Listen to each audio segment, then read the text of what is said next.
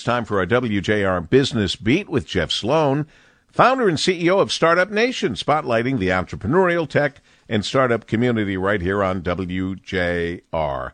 Good morning, Jeff. Good morning. A new $10 million business microloan program has just been launched intended to provide capital to women, veterans, and entrepreneurs of color in Michigan.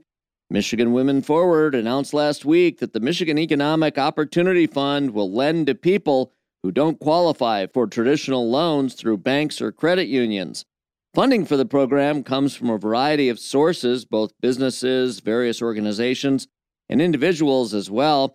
Lieutenant Governor Garlin Gilchrist says this For too long, women, veterans, and entrepreneurs of color have faced disproportionate barriers to starting and growing a successful business.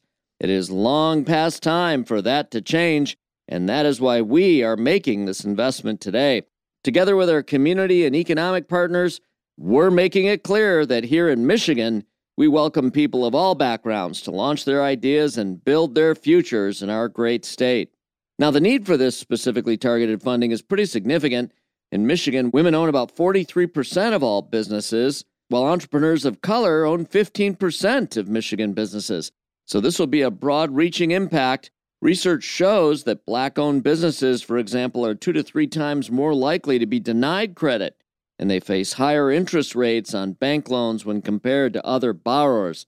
The program is also expected to boost the economy in lower income Michigan cities like Flint, Grand Rapids, Jackson, and Kalamazoo, to name a few. Entrepreneurs can apply now.